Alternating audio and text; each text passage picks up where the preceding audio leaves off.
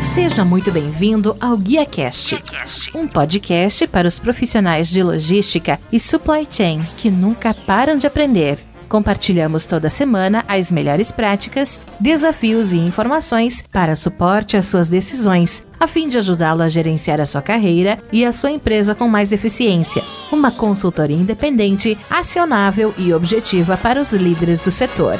Vamos ouvir.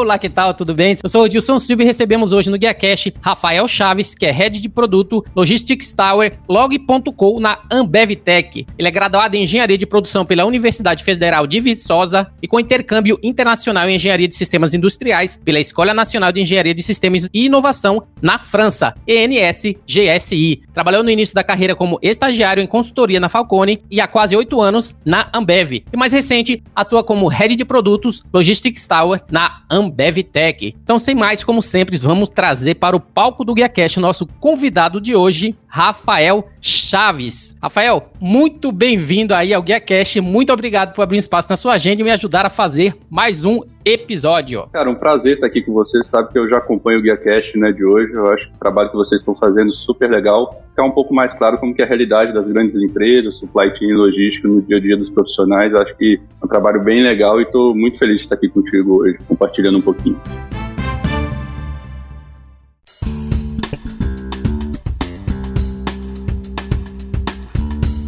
Pessoal, nosso papo de hoje, torre de controle e logística, é um tema bastante relevante para as empresas que querem se manter à frente, principalmente nesse momento de pandemia, onde o consumidor está cada vez mais exigente e espera que você entregue seus produtos ou seus serviços da melhor maneira possível e surpreendendo através dessa visibilidade que é tão importante e a velocidade tão necessária. Porém, antes da gente entrar no nosso tema, eu gostaria de conhecer um pouco mais o nosso convidado. Gostaria de conhecer um pouco mais sobre você, Rafael. Você iniciou a sua carreira como estagiário em uma das maiores consultorias de gestão do Brasil, que é a Falcone. Gostaria que você pudesse falar um pouquinho para a gente como é que foi esse início da sua carreira como estagiário e quais eram as suas atividades na empresa. Cara, a Falcone é um. Eu tenho um carinho imenso pela Falcone, né? Na época que eu estagiei, justamente na mudança do nome, era conhecido como INDG, e teve um super evento que até conecta com a história que como entrei na Ambev, esse evento que a gente acabou mudando o nome da consultoria para Falcone, mas é uma escola assim incrível, tá? A história da Ambev e da Falcone tem muita coisa em comum. O professor Vicente Falcone foi membro do conselho da Ambev durante muitos anos e tem muito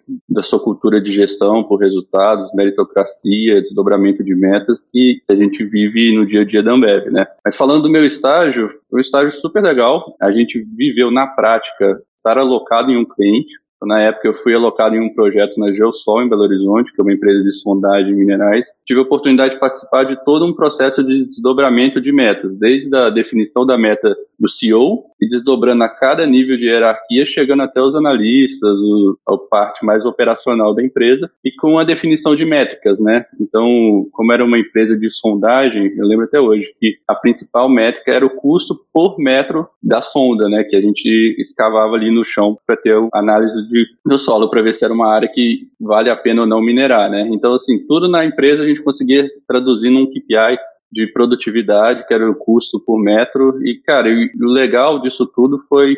O cliente é legal, mas o cliente nesse cenário é meio que relevante, né? Podia ser qualquer indústria, podia ser qualquer processo. O que está por trás de uma consultoria de gestão como a Falcone é ensinar o método, né? O que, que a gente precisa aprender para trazer uma gestão, para um, subir o nível de gestão e ter alavancas claras no dia a dia dos processos que a gente consegue obter resultados bem legais.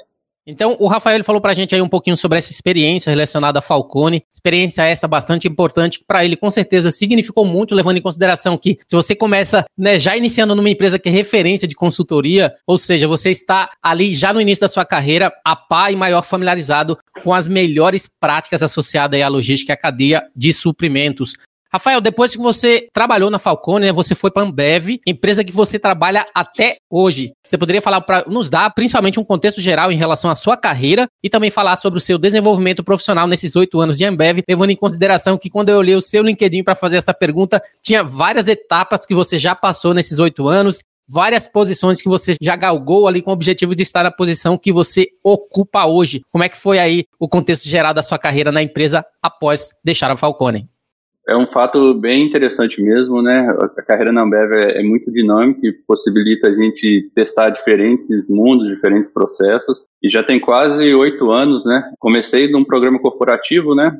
O semelhante ao que a gente tem os trainees hoje na empresa. Na época chamava Talento. E depois de um treinamento de três meses, que a gente fez um job rotation por diversas áreas da logística, veio a primeira alocação é, no CDD Vitória e comecei como supervisor de carregamento noturno. Eu brinco que tinha hora para entrar, que era mais ou menos 10 horas da noite ali, acompanhava o carregamento, uma operação noturna, para quem já quem conhece a realidade dos centros de distribuições que a gente tem na logística, é um ritmo bem acelerado e a gente saía na hora que acabava o carregamento. E foi assim incrível, assim. Acho que não poderia ter uma forma de começar melhor a carreira e essas diferentes funções na Ambev acaba fazendo muita diferença no dia a dia que eu tenho hoje. E hoje a gente vai falar um pouquinho mais lá para frente do papel de um head de produtos na Ambev Tech, que é facilitar a vida das pessoas através de tecnologia. Você conhece o dia a dia das pessoas na operação, no armazém, no centro de distribuição, na Last Mile, você acaba tendo muito insights de como ajudar essas pessoas e como alavancar esses processos, né? Então, resumindo minha carreira, basicamente durante dois anos e meio eu passei por diferentes funções operacionais mesmo, sem distribuição, estamos falando de armazém, estamos falando de loss prevention, estamos falando de distribuição urbana, no CDD de Vitória, no Espírito Santo, depois fui para o CDD Cachoeiro Itapemirim, aí eu fui ser um coordenador de operações, então meio que a primeira função de gestão, já com um time grande que era responsável pelo sem distribuição inteiro. E depois dessa passagem mais operacional, eu vim para o corporativo na Ambev. Na época a gente não tinha uma área estruturada de projetos ainda, não tinha Ambev Tech. Eu era um cara de projetos dentro de uma área de armazém que cuidava da estratégia do armazém do Brasil como um todo. E daí foi comecei minha história com tecnologia. Na época eu nem sabia o que, que era, mas eu vim para ser um BA de um WMS, um sistema de gerenciamento de armazém, que a gente fez com um parceiro na época que era a HBCIS, que acabou sendo a base para a Ambev Tech, que eu vou contar essa história um pouquinho mais um detalhe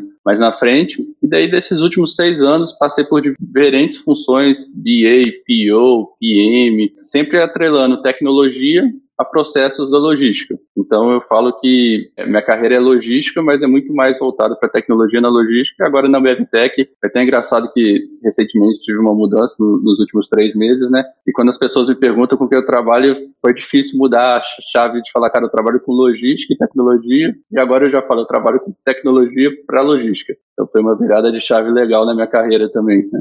Pessoal, para você que não conhece aí a Ambev Tech, Ambev todo mundo conhece, Ambev Tech, é, eu acho que é muito mais gente que está inserido aí no meio da logística e da cadeia de suprimentos. Né? A Ambev Tech ela é uma empresa que cria soluções para transformar as áreas de vendas e logística da maior cervejaria do país, que é a Ambev, né? Tecnologia e cerveja. Falando um pouquinho da Ambev Tech, você poderia falar para a gente, né? Nos dar um overview sobre a empresa, o que, que faz parte desse portfólio de soluções que a gente viu aí no vídeo?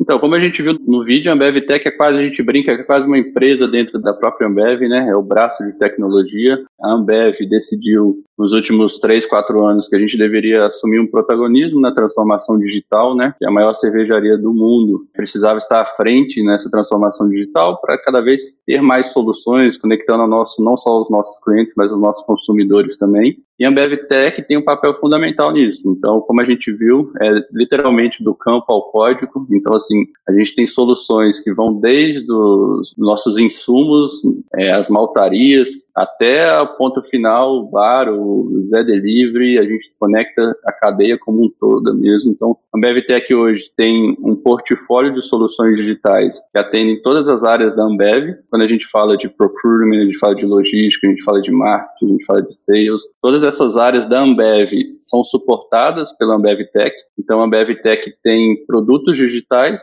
que auxiliam e aceleram essa transformação digital, desde um sistema jurídico até um sistema de track and trace, que a gente vai falar um pouquinho aqui, monitora em tempo real toda a nossa frota de caminhões, vendo a execução da entrega nas cidades, roteirizando as entregas. Então, é uma empresa de tecnologia que está crescendo muito, vai crescer ainda mais, e eu acho que cada vez mais as pessoas vão ouvir falar da Ambev-Tech. E é um lugar com uma cultura super legal, tá? Então, assim, a gente abraça mesmo essa cultura tech, essa cultura nerd, é muito legal trabalhar, é, e é uma área que está crescendo bastante, super legal. É muito legal fazer parte dessa história. Você falou um pouquinho, né? Você falou do campo ao código. Só que não pode esquecer do código ao copo. Acho que quem está assistindo, eles vão gostar muito de ouvir essa frase também. Do campo ao código, do código ao copo. Bastante interessante esse trabalho da Ambev Tech, trazendo soluções que transformam, como a gente falou, a área de vendas e logística da maior cervejaria do país, a Ambev. Falando um pouquinho sobre o seu papel, antes da gente entrar no tema, né? Head de produto voltado para a torre de controle logística. Que tipo de atividades que fazem parte do seu escopo de trabalho aí na empresa? O que é que você faz aí quando você acorda e quando você vai dormir associado aí ao código e trazer soluções de tecnologia para a Ambev? Eu hoje estou como head de produtos né, da Logistic Tower. Então, Logistic Tower é um serviço dentro da torre de logística da AmbevTech. Então, a AmbevTech é dividida em torres. Então, a gente tem a torre de procurement, a gente tem a torre de sales, tem a torre da logística. Dentro da torre de logística, a gente tem um serviço que chama Logistic Tower, que suporta toda a torre de controle operacional, nosso back office da logística, que hoje fica no escritório de Jaguariúna, no nosso CSC. É, meu dia a dia, eu sou responsável junto com o meu time, eu tenho um time de Group Product Manager e, e Product Owners que cuida do portfólio de soluções digitais para logística que suporta esses processos. Então, a gente tem mais de 15 produtos digitais, 15 sistemas, que a gente diariamente cuida do desenvolvimento. Então, a gente tem vários squads internos. O nosso serviço hoje ele é composto por aproximadamente 130 desenvolvedores. Então, diariamente ali melhorando os nossos sistemas, desenvolvendo, gerenciando o backlog digital, né, o que, que a gente precisa fazer de funcionalidade nova, é o que, que a gente precisa de, de, avançar em novas capabilidades, e a gente cuida da estratégia como um todo. Então, a gente tem o nosso ciclo de negócio também, que a gente já determina o que, que a gente vai investir nos próximos três anos, no próximo ano, qual vai ser o nosso foco, onde a gente vai conseguir alavancar mais é, os resultados da logística da Ambev através de soluções digitais. Então a gente vai falar um pouquinho de Control Tower, então como a gente consegue é, escalar a Control Tower, dando mais capabilidades e melhorando a produtividade,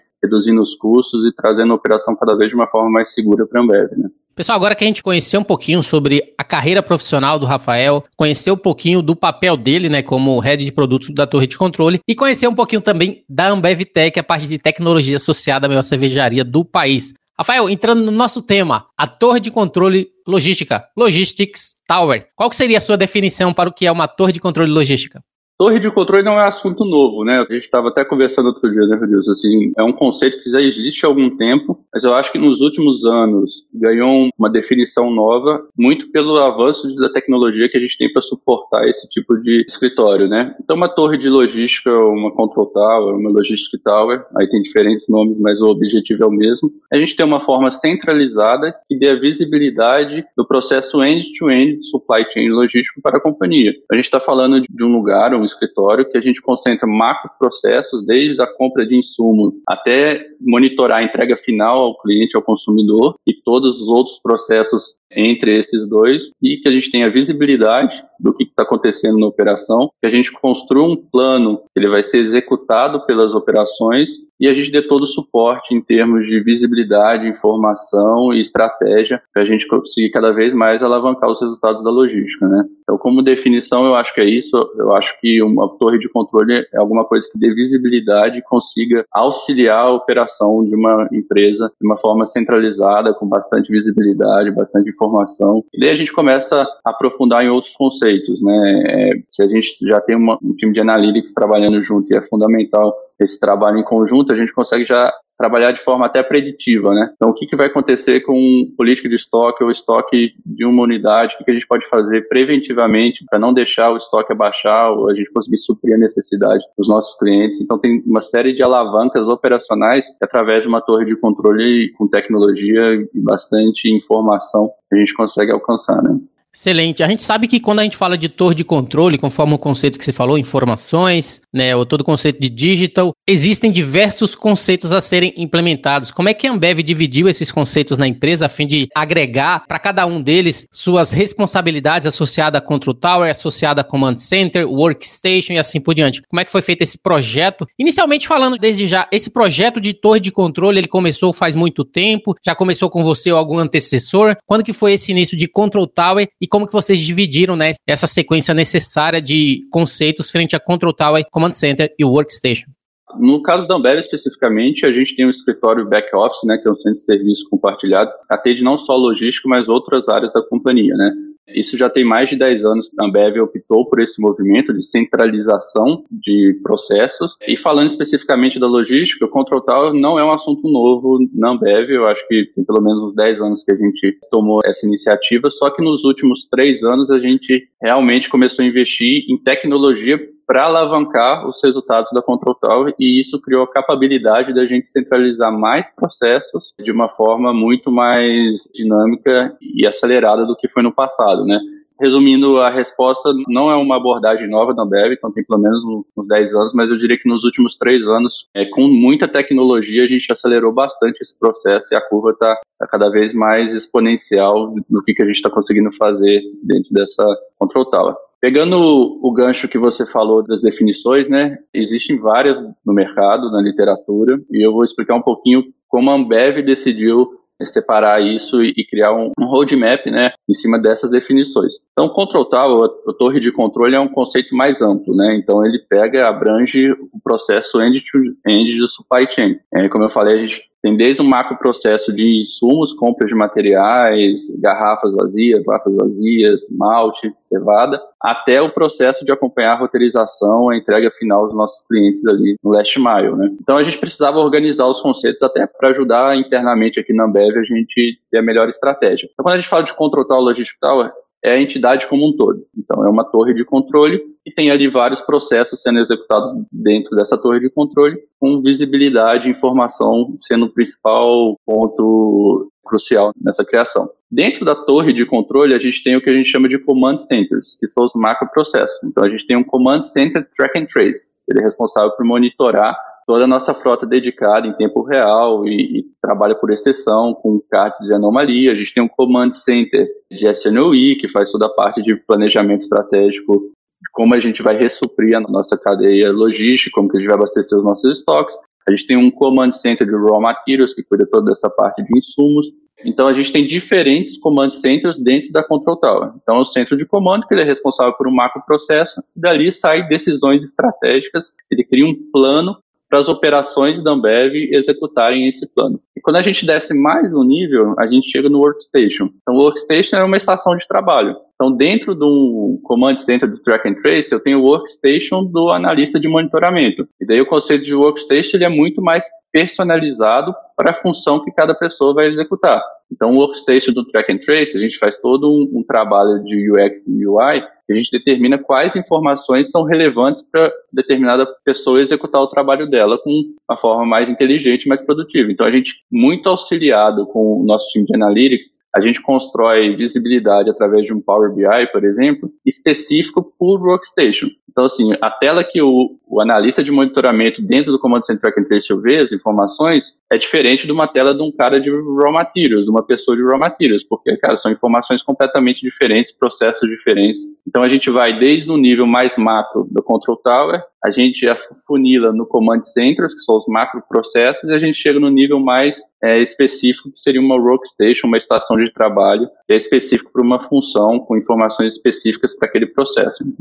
Rafael falou um pouquinho para a gente de Analytics, então é importante, eu já gravei né, anteriormente com o Thiago Lechuga, né, a gente falou do Supply Chain Analytics da Ambev, jornada de dados do campo ao copo, então se vocês quiserem conhecer um pouco mais também dessa fase de Analytics da Ambev, é só procurar aí no seu agregador de podcasts, quer seja Google Podcasts, Apple Podcasts, Spotify, etc. Esse bate-papo com o Thiago Lechuga falando exatamente dessa jornada de dados associada ao Analytics da Ambev, que, como vimos, contribui totalmente para você ter maior assertividade em relação a seus dados e digital frente a uma torre de controle. Tiago, dando continuidade, qual que é a diferença né, entre centralizar um processo, que hoje se fala muito né, de centralizar um processo e criar um centro de controle ou um command center? Pela experiência de vocês, quais são essas diferenças e principalmente quais são outputs, aliás, as, os principais realizações que a gente consegue comparando um e o outro? Centralizar, assim, não é um tema novo, né? Como eu falei com o a gente já discute há bastante tempo, isso é uma prática bem comum nas empresas, mas para mim a grande diferença entre centralizar um processo e você criar um command center é você ter uma alavanca de produtividade em cima do processo que ele vai realizar.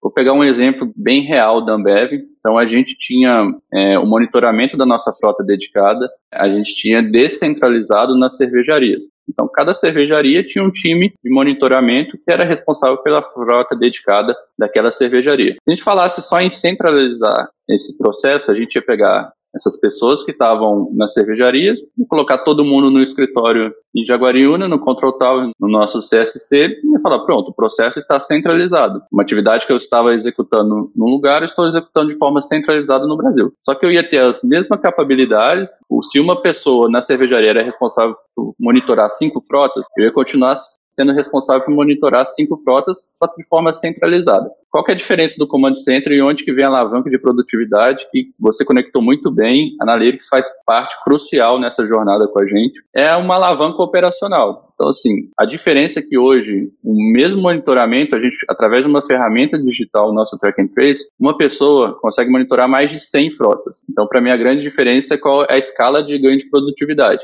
Aí você me pergunta, Rafa, mas como que o, a mesma pessoa que tomava conta de 5 carretas vai conseguir tomar conta de 100 carretas no seu command center, né? É através de tecnologia. Então, a gente cria um sistema um layer de inteligência que o próprio algoritmo da nossa ferramenta vai procurando aonde a gente tem anomalias na carreta. Então, assim, se a carreta está tudo bem, eu não preciso atuar nela. Então, a gente cria um, o que a gente chama de gerenciamento por exceção através de cards e o analista de monitoramento ele só vai atuar naquilo que o sistema já identificou que a gente tem algum problema, a gente tem alguma anomalia que o processo, a operação precisa da ajuda do monitoramento. Então, com isso, a gente consegue alavancar a produtividade. E esse exemplo do track and trace, do track, de um sistema de monitoramento da frota, ele serve também para os outros macroprocessos, para os outros command centers. Acho que a grande diferença entre centralizar e criar um command center é que um command center, além de ser centralizado, você tem tecnologia para alavancar a produtividade desse macroprocesso e ajudar quem está operando ali, quem está realizando as tarefas, ter uma assertividade muito maior, porque você traz dados, você traz inteligência, você traz insights para tomada de decisão. E que diferença, né? Você está responsável, uma pessoa responsável por três a cinco frotas e está depois ali usando tecnologia, usando analytics, ser capaz de tratar os outliers, aqueles que saem do, do perfil ali, frente a mais de a 100, né? No caso, o exemplo que você trouxe, a 100 frotas. Então, é bastante diferente. Mas lembrando, pessoal, ele deixou bem claro que a Ambev ela já está há praticamente 10 anos centralizando esses processos e, claro, nos últimos 3 anos, né? Aplicando ainda mais, deixando claro que essa parte de analítica, essa parte de gestão da informação de maneira centralizada, com command centers, com workstation e assim por diante, é como tem que ser feito se você realmente quiser, principalmente, ser um diferencial dentro da indústria que você atua. Eu acho que trabalhar com torre de controle, centralizações e analytics importa muito para a tomada de decisão rápida. Ô, Rafa, falando um pouquinho agora, né, para que uma torre de controle funcione bem de maneira ordenada, é necessário operar a partir de três pilares. Pilares esses que a gente falou um pouquinho: tecnologia, processos e também pessoas. E se falando de pessoas que são os responsáveis por essa tomada de decisões, como que é feito em relação aos treinamentos especializados, comunicação com as áreas, tendo em vista manter o nível de serviço interno esperado. A gente sabe que, por exemplo, uma pessoa que era responsável ali por cinco transportes, agora ela está responsável por 100, mas para que ela atue em cima daqueles outliers, identifique as necessidades frente a todas as informações que o sistema traz, ela precisa de um treinamento. Como é que é feito aí em relação a essa parte realmente de treinamento especializado e também a comunicação tão necessária entre as áreas da empresa? Essa pergunta é muito boa e, assim, gente sempre foi o nosso forte, não, Bev, né? A gente fala que são as nossas pessoas que fazem a diferença no dia a dia. E quando você une tecnologia e control tower, não pode ser diferente. A melhor forma de tentar traduzir o que a gente faz na Ambev é contando mais um, um caso. Então, assim, quando a gente implementa uma ferramenta nova, um, produto digital novo, a gente tem expectativa de alcançar resultados operacionais através daquilo, alavancar a capabilidade de um processo através de tecnologia. Só que o usuário tem um papel fundamental nisso. Assim, a gente pode criar o melhor sistema do mundo, se a gente não treina, não cria capacitação para o usuário, não necessariamente a gente vai ter os resultados que aquela ferramenta pode entregar. Então, sempre que a gente tem uma implementação de novas funcionalidades, de sistemas novos, de capabilidades novas, os usuários sempre estão no centro do nosso foco. E o legal eu falei um pouquinho no começo que a gente cuida do roadmap, do que, que vai ser desenvolvido ainda. A gente colhe o user NPS, ou, como os nossos usuários dos nossos sistemas estão satisfeitos em, em relação aos produtos digitais. E os usuários têm um, um, papel fundamental na priorização do que, que vai ser desenvolvido. Então, se a gente libera uma funcionalidade nova que o usuário ali não gostou, ele acha que tem oportunidade, acha que a gente pode mudar alguma coisa, essa voz entra de forma ativa no dia a dia do meu time, escolhendo o que, que a gente vai desenvolver para continuar melhorando essa ferramenta, para cada vez mais, o usuário cada vez mais satisfeito em usar essa ferramenta. Eu acho que são as duas coisas que você falou. A gente tem essa parte de treinar nas capacidades novas, na ferramenta nova, e o outro lado que eu, eu acho que é super importante também é a gente estar tá sempre escutando nossos usuários, é, pode ser através de uma pesquisa, um KPI como User NPS, mas de uma forma ativa para priorizar o que, que a gente vai desenvolver de novas features, de novas capacidades na ferramenta para suportar o processo dessas pessoas. Quando você consegue conectar essas duas pontas, você cria um ciclo vicioso que as pessoas estão cada vez mais felizes por usar essa ferramenta, melhorando a atividade dela, e por ela estar mais feliz, ela se sente mais engajada a dar sugestões. Então vira um ciclo que cada vez mais os usuários estão dando sugestões do que, que a gente tem que melhorar nas ferramentas, e isso está alavancando a produtividade, os usuários estão mais felizes, e quem ganha com isso tudo é a Ambev, é a logística da Ambev, sem dúvida. Né?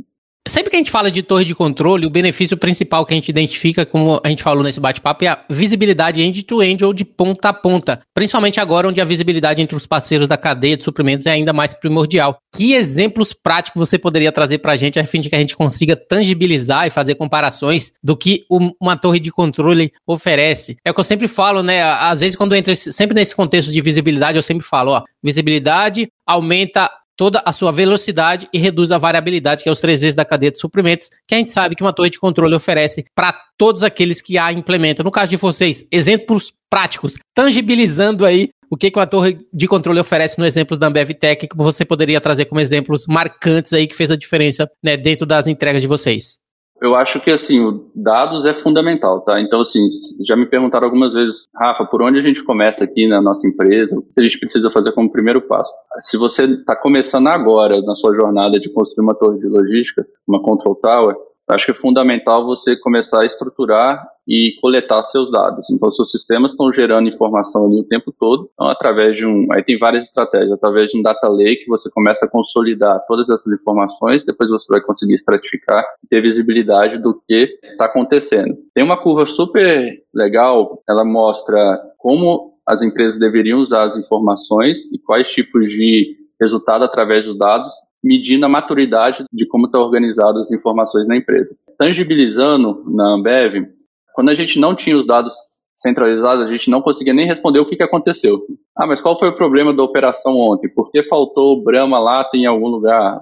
Brahma Duplo Malte no, no CDD Vitória, por exemplo. Então, como você começa a estruturar, você começa a conseguir responder olha, faltou o Brahma duplo malte no CDD Vitória porque a gente teve uma produção da linha na cervejaria tal abaixo do esperado, do que estava programado, e isso acabou tendo uma disponibilidade de estoque na cervejaria menor, a gente não conseguiu transferir esse estoque para a ponta no CDD Vitória. Quando a gente vai evoluindo na maturidade das informações, a gente começa a atuar de forma preventiva. Então, se eu já tenho visibilidade em tempo real do que, que o CDD Vitória está vendendo, que os nossos clientes estão pedindo na região de Vitória, e conforme a gente vai evoluir na maturidade das informações, a gente passa de ser reativo, então eu vou reagir a um problema, uma falta de estoque, uma demanda acima do que a gente estava prevendo, e começo a ser preventivo. Então, assim, se eu tenho informação em tempo real do que está sendo vendido, o que, que a gente está baixando de estoque, como está o comportamento da política de estoque de imunidade,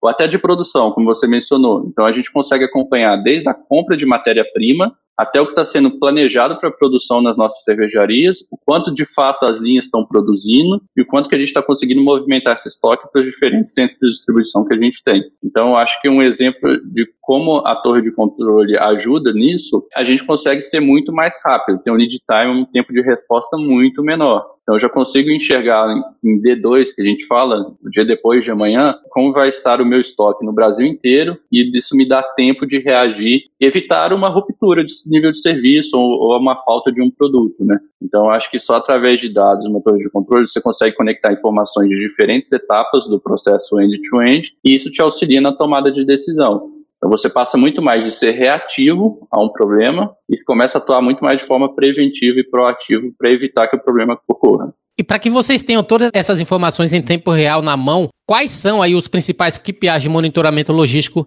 que uma torre de controle oferece? Como eu expliquei, cada command center é um processo, um macroprocesso bem diferente entre eles, apesar de conectar a cadeia como um todo. Então, assim, cada macroprocesso tem pelo menos uma lista aí de 10 KPIs que a gente acompanha diariamente. Mas se eu fosse falar de forma geral da torre de controle, acho que não tem como não falar de nível de serviço, então pode ser um OTIF, pode ser um CDP, a gente tem diferentes KPIs ajudam a gente a medir o nível de serviço, se a gente está conseguindo atender a expectativas dos nossos clientes e consumidores. A gente tem que falar de custo, não tem como falar de logística e supply chain sem levar o custo, então a gente tem os custos operacionais, o custo do frete, o custo da armazenagem, é o nosso custo de logístico mesmo. E eu acho que eu tenho um terceiro, que daí são mais específicos em alguns macroprocessos, que é a segurança, né? Segurança é uma prioridade na Ambev, então um dos principais KPIs que a gente é, monitora, por exemplo, no track and trace, é gestão de risco, gestão de se a gente tem algum caso de anomalia por sonolência dos nossos motoristas, e a gente atua de forma bem preventiva para evitar qualquer risco relacionado à segurança e integridade física dos nossos profissionais, né? Excelente. Você falou um pouquinho, né? Citou um pouquinho se alguém quer começar do zero. Inclusive, a gente tem uma pergunta aqui que é o Dionis Marcelo, que ele pergunta quais são as melhores ferramentas, sistemas para se ter uma torre de controle. No meu caso, complementando essa pergunta, uma empresa que quer iniciar do zero, o processo de implementação de a torre de controle logística, por onde começar? Quais são as tecnologias necessárias, quantidade de pessoas? O que, que você sugere uma empresa para ter o mínimo possível, que é talvez uma exigência necessária para iniciar uma torre de controle. Tem restrições? Não tem? Tecnologias, pessoas? Que, quais são aí, pela sua expertise, como a empresa que quer começar hoje, por onde começar? Legal essa pergunta. Bom, eu vou dar a minha visão e tem várias abordagens, não necessariamente essa é a única a ser explorada, tá? Eu acho que o principal, se você está começando do zero, você já tem uma, algum tipo de operação centralizada, é você focar em alguma coisa que vai alavancar a produtividade específica de um processo. Não adianta querer atacar a cadeia end-to-end ao mesmo tempo, porque é, é um processo muito grande, com diferentes sistemas suportando cada parte da operação, e você vai acabar travando na dificuldade operacional de conectar isso tudo. A minha dica é comece muito focado especificamente em um processo que dentro da sua realidade, da sua empresa, vai trazer uma alavanca operacional grande, seja de nível de serviço, atendimento aos seus clientes e consumidores, seja de uma forma de custo, produtividade da sua operação, ou seja através de segurança, seja para monitorar o time que está operando de uma forma mais segura tenha foco. E uma coisa assim que a gente na Ambev, a gente percebeu e não foi logo no começo, é que quando você perguntar, ah,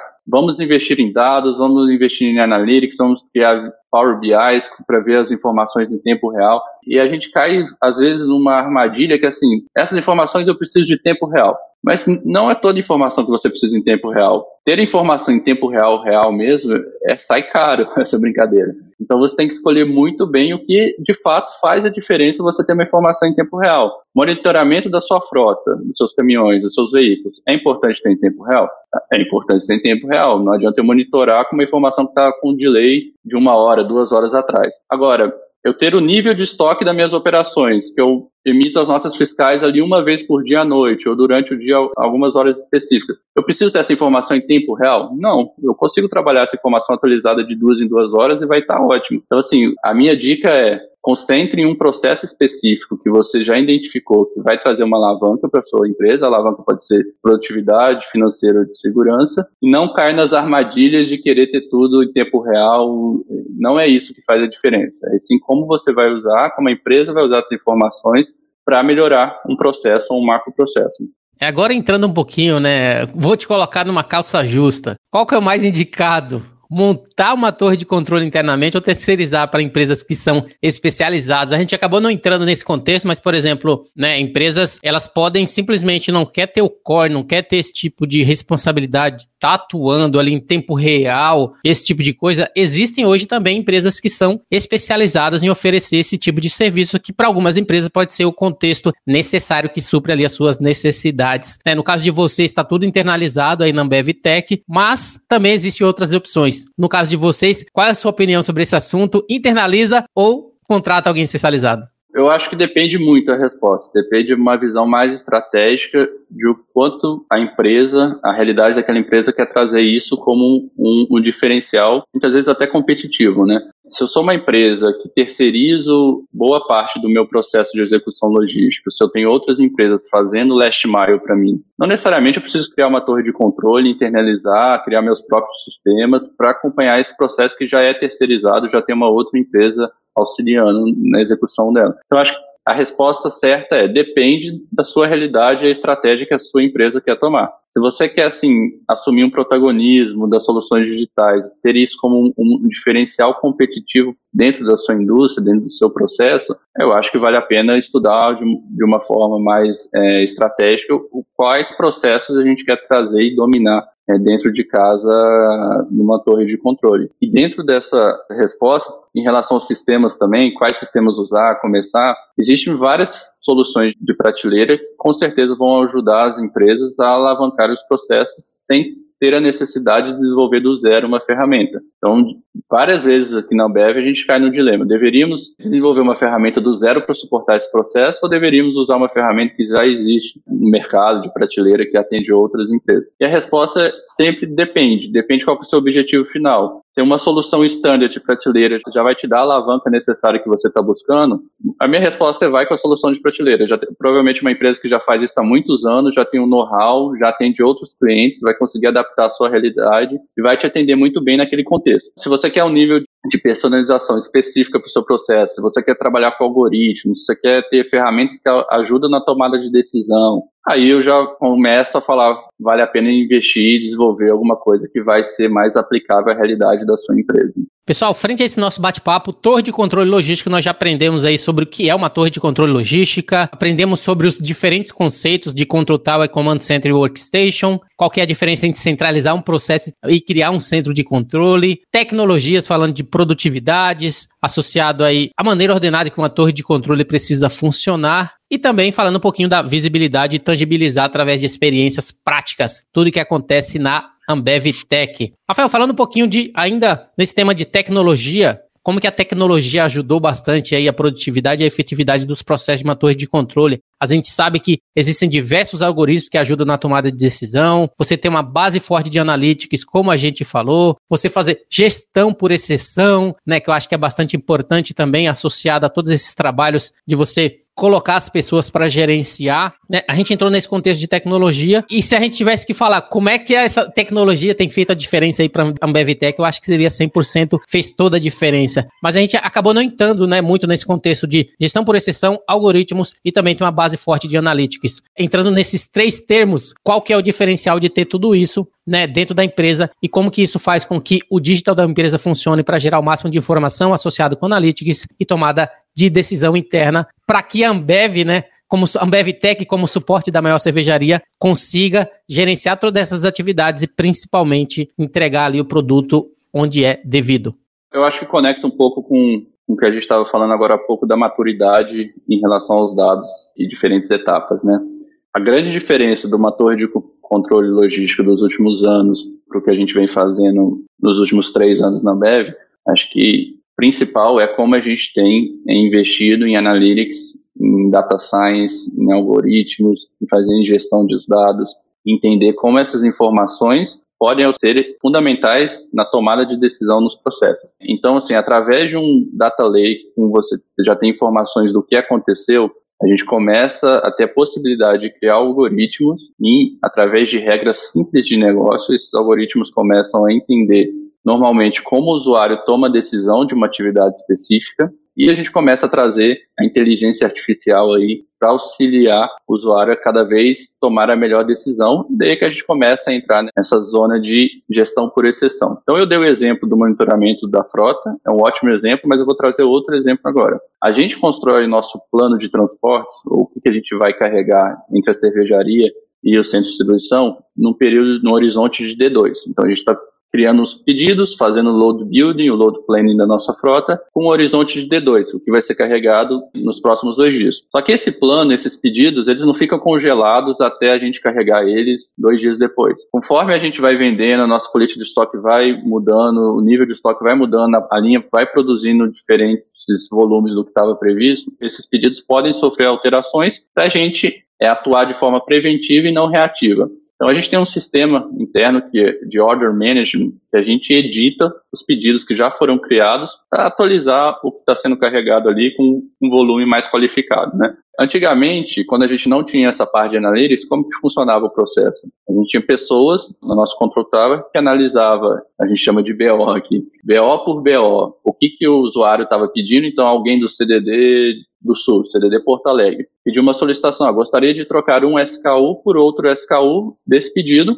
para compor o estoque ali da unidade com base em alguma alteração de vendas, alguma desses outros exemplos que a gente já citou. E o usuário no, na Control Tower, ele tinha que abrir uma série de outros sistemas complementares, ver a disponibilidade de estoque na cervejaria, ver quanto ficaria o weight per ship no peso final, a paletização desse veículo, para ver se a gente estava dentro do que a gente entende como é, necessário, a gente ia estar tá infringindo alguma política de estoque da unidade de Porto Alegre, e essa decisão depende muito da pessoa que estava atuando. Talvez se o Rodilson estivesse ali, ele ia aceitar ou não, se o Rafael estivesse ali, ele ia aceitar ou não. Aí a gente começou a investir bastante em entender o comportamento e, qual que era a decisão de negócio ali, se um BO era aprovado ou não, e a gente começou a criar algoritmos para suportar essa decisão. E hoje, o que, que, a gente tem? Hoje a gente tem um layer de inteligência artificial, que a unidade continua abrindo um BO de alteração, mesmo no caso de Porto Alegre, só que o sistema já trata de forma automática o percentual desses BOs. Então, o próprio sistema já analisa o SKU que ele tinha no pedido original, o SKU que ele está solicitando a troca, já vê uma série de regras de política de estoque, de peso do caminhão, de load building, paletização, e já toma essa decisão automática. Outros BOs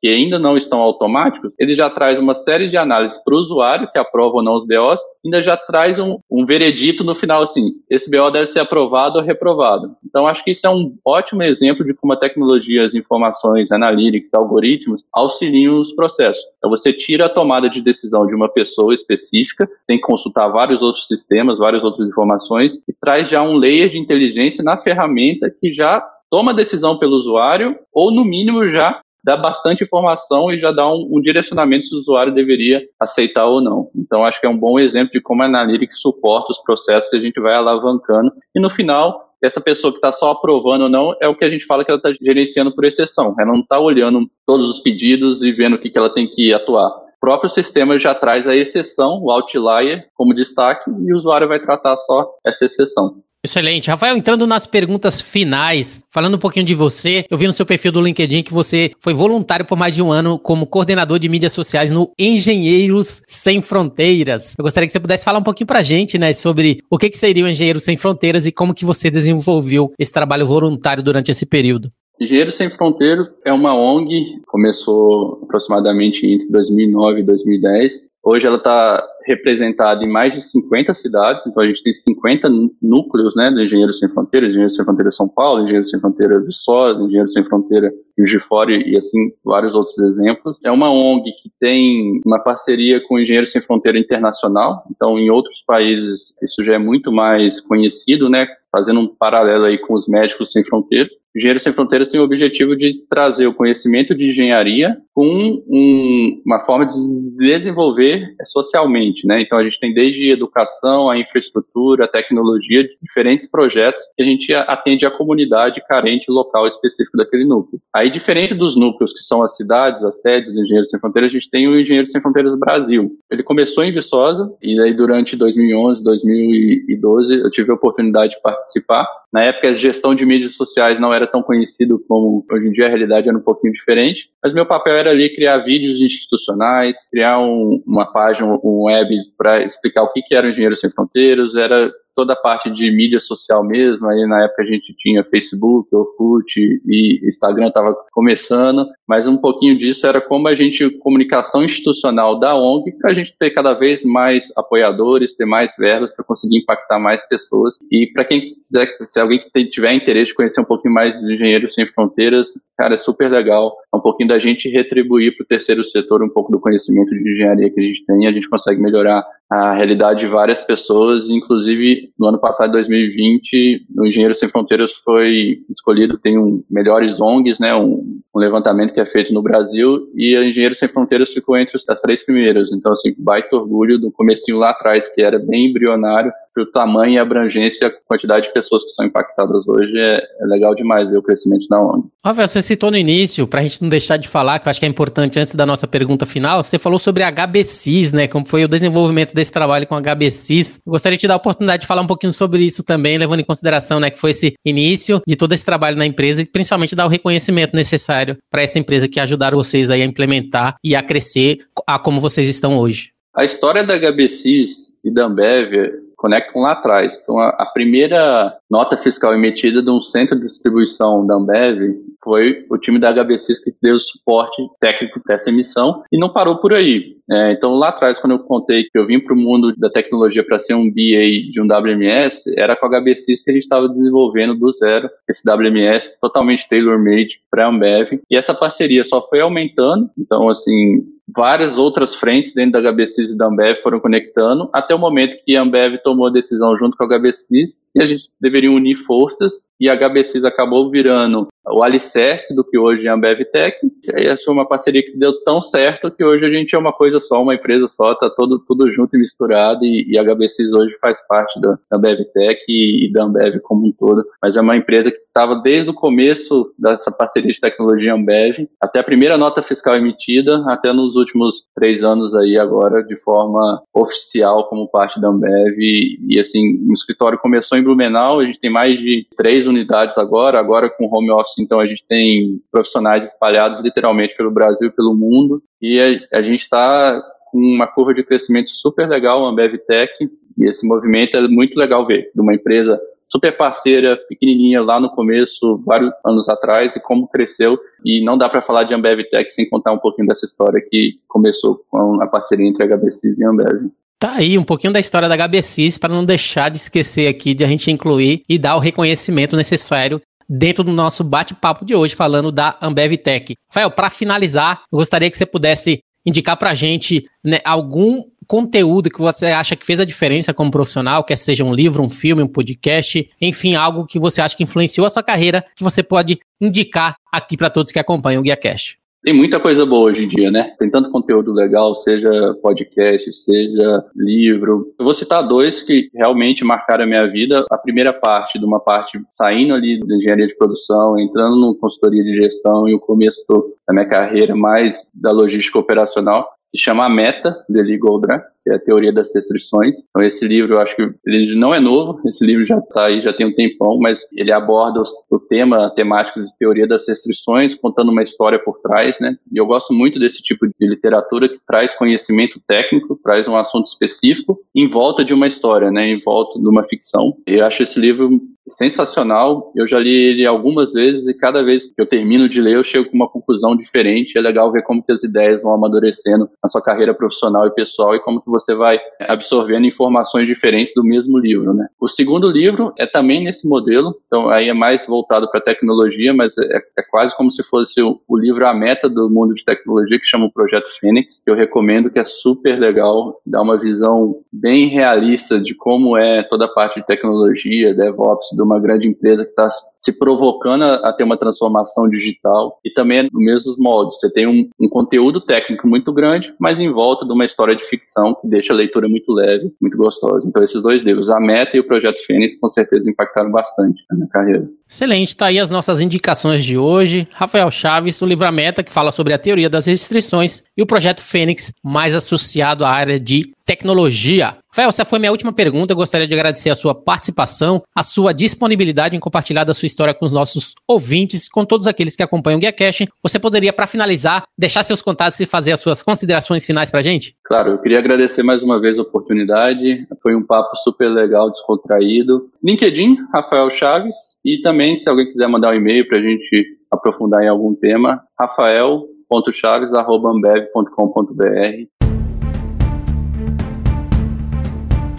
Muito bem, o GuiaCast teve a honra de receber Rafael Chaves, que é Head de Produtos, Logistics Tower, log.com na BevTech, onde falamos sobre o tema A Torre de Controle Logística, do campo ao código, do código ao copo com a BevTech, empresa que cria soluções para transformar as áreas de vendas e logísticas da maior cervejaria do país, que é a Ambev. Tema super dinâmico, tema super relevante para nossa logística e para nossa cadeia de suprimentos. Se você gostou desse episódio, você pode compartilhar com seus colegas, amigos e profissionais de supply chain e, se possível, deixe uma avaliação e um comentário em ratedspodcast.com/guiacast. Você também pode me encontrar no LinkedIn, é só procurar por Rodilson Silva, comunicador logístico multiplataforma. Eu sou Rodilson Silva com Rafael Chaves que te envia um GuiaCast abraço. Até a próxima. Tchau, tchau.